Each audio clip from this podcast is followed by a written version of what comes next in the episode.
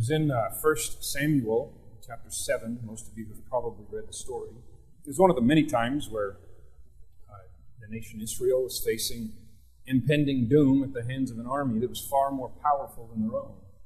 In that particular case, it was the armies of the Philistines. And of course, they come to the prophet Samuel.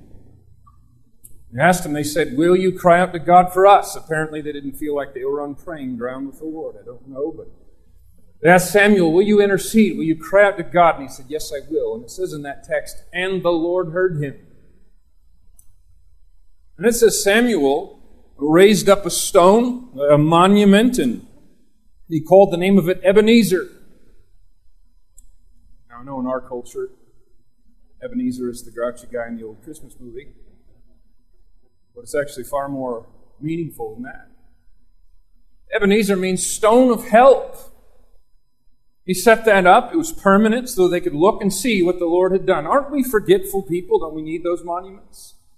And then Samuel says these words Hitherto hath the Lord helped us.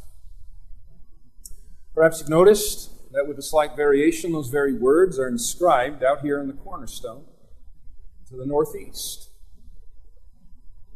Now, what was going on 100 years ago, one century ago, in the year 1917.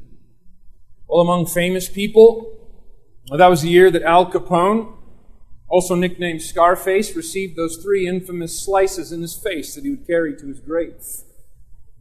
It was in 1917 that Albert Einstein published his first paper on cosmology. It was in 1917 that Harry Houdini performed his first of three buried alive stunts. In fact, that one almost killed him. He barely survived it. It was in 1917 that Buffalo Bill Cody died of kidney failure. And how about on the world stage? It was in 1917 that Lenin's Bolsheviks seized national power in the Russian Revolution. It was also in 1917 that the United States formally declared war on Germany and entered what was called at that time the war to end all wars. But a little bit closer to home, I tried to look up the history. As far as I can tell, it was that same year, 1917, that it was a African American group of Christians that began construction on Wilder Avenue Baptist Church, which is the same facility in which you're now seated. As far as I know, for 100 years, this building has been used for some sort of church. 5,200 Sundays have gone by, and except for the periods when the building sat unoccupied, there were some of those. As far as I know, it has been some sort of religious institution. Now, you know as well as I do what that means. A lot's happened. There's been truth taught here. There's been lives that have been transformed as a result of what's taken place here within these walls. There's been error taught here. There's been heartache. There's been divisions. Human nature doesn't change. There's been brides that have walked forward here and met their groom up front while people rejoice. There's been caskets sitting up here while tears flowed and people paid last respects to a loved one who'd gone before. If only these walls could talk, they could tell us quite a story. Well, today this building enters into another chapter. Another group occupies it. Another facelift has happened outside. Another sign is fastened up to the side of the building. You might ask, well, what is it that we're so excited about? Is it that the religious train is just driving on still? Just reasons of heritage? Just because it's a neat historical story? Or because we now have a high ceiling and instead of frying up here, I have air conditioning blowing on my back? No, it's much deeper than that. You see, what is the real power and the real influence from heaven's perspective of any ministry. What is it? It's not my brains or eloquence. People often compliment sermons. I don't mind that, as long as you understand the powers of God and not human eloquence. The power is not in your creative ingenuity or the decorations we've put up here or how clean the building is or how well we can attract and entertain people. None of those things change the hearts of men for eternity. Yeah, we're thankful for the wood and the wires and the shingles, but those are merely the backdrop for the real renovation that's taking place, and that's the lives of human beings that are ravaged by sin. I don't have an answer for these problems in and of myself. But do you know something? The truth of God doesn't change. And whether you left the mining camps as an African American and you hitched up your horse out front in 1917 when World War I was going on, or you pulled up this morning in 2017, truth has not changed. I know we uh, live in a culture where absolutes are falling out of favor, aren't they? Can I remind us all of something? The God that made you is a God of absolutes. Eternity is a time of absolutes. God of the universe has said that all men are absolutely guilty sinners. Uh, tomorrow, the country is going to watch and see a once in a lifetime event. For the first time in 99 years, we're going to have a total solar eclipse traverse the entire continental United States. I want you to remember something when you look up at that, or don't look right at it, I guess you're not supposed to. But that's merely an illustration of great spiritual lessons. You know, that moon was created with no light in and of itself. It's barren and rocky, but it was made to reflect the glory of the sun. And we consider it an anomaly when the moon gets in the way and actually blocks the light. You were made to reflect the glory of God. But sin blocks the light. But even then, you can look up and see a little bit around the edges. So it is today. Things are dark. The world of religion is confusing. I don't even like the term religion. Religion is typically man's, man's attempt to make God happy with him. If that's your definition, we are not religious here. We're not interested in some dog and pony show and trying to make ourselves look all spiritual to make God smile. We stand here, a group of redeemed sinners, and say God's free grace has saved wicked people like us, and we want to tell you the good news of Jesus Christ. We don't have anything else to give besides that. God has said absolutely that all sin must be punished. And as a just judge, he will do what he says. But you know, here's the other absolute God says he desires all men to be saved. He's patient. He's long suffering. Let me give you another absolute people hate in our PC culture. There's absolutely one way to escape.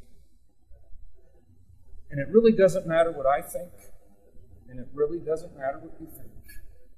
I often tell people, you don't like the truth, go create your own universe. But until you can do that, you're stuck in this one. So you better do what he says. Oh, to understand the love of God. You see, our sin nature makes us run from him. You and I had a debt we couldn't pay. We were condemned to the lake of fire by nature and by choice. What were all those sacrifices in the Jewish altars all those years? Bring a lamb, let it die, spread its blood was merely pointing to the sacrifice that was going to come. But you see, the sacrifice had to be man. No sheep could ever pay the penalty for your sin. But the sacrifice also had to be infinite. How could one man die for the sins of the whole world? How could one man bear that wrath? God became man, fulfilled the law. Who is Jesus Christ? You say, yes, the only perfect man who ever lived, but God in the flesh. The Lamb of God which takes away the sin of the world. The Lord has said, Whosoever believeth in him shall not perish, but have everlasting life. Let me ask you a pointed question. I'm not going to embarrass anybody. I'm not going to ask anyone to raise your hand. I'm not going to do that. But let me ask you a question that you will face and you cannot escape. Either now by choice or then when you have no choice, you will deal with this question. Here's what it is. It's not, are you religious? It's not, what denomination are you or was grandpapa a preacher? Here's the question. Do you know, based on unchanging absolute truth given by God, that your sins are forgiven? Do you know that? Glorious thing, the good news we talked about this morning. You can know. You know why God saved me? I can't really tell you. He's his own reason. It's sure not because he needed me. It's sure not because I deserved it. But it's because he's merciful.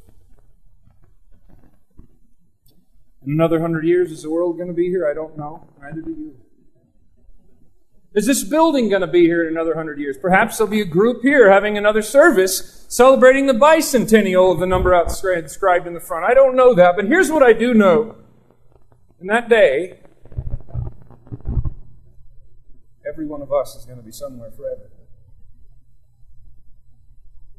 And the time to deal with those hard questions is N-O-W, now.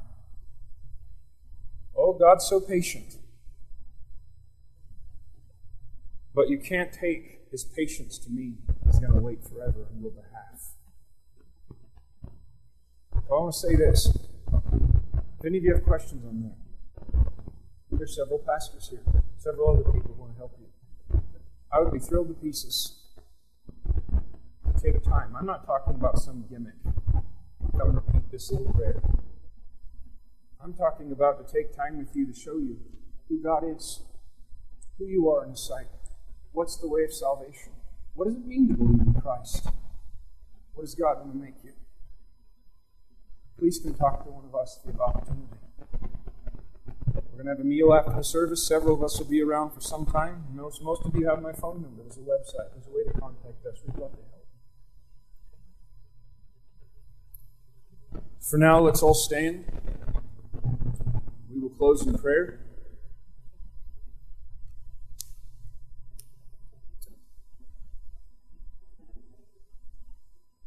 Father, we stand in awe of thy presence. Lord, even the little bit that we can see. Lord, we know that in your word you've told us that which we need to know now, but there's so much more. No mind can comprehend you, no mouth can describe you.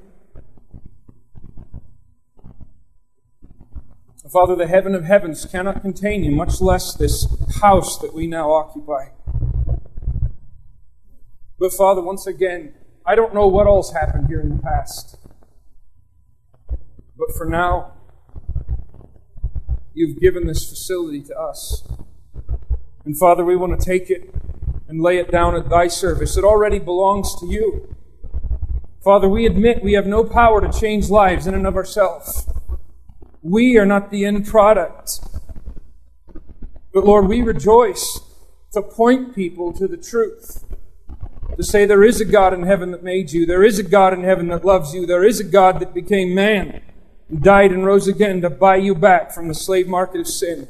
And I pray, Lord, you take this building and this church family and set it up as a lighthouse, not to shine glory to any person except the person of Christ.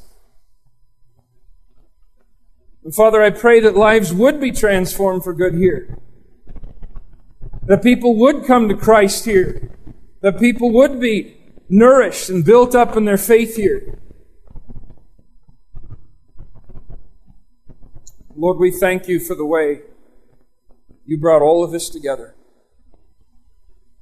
Father, we rejoice that we get to eat together now also. And we thank you for those provisions, and we ask your blessing, Lord, on that food.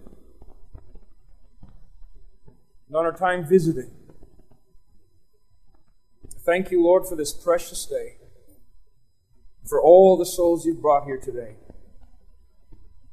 In Jesus' name, amen.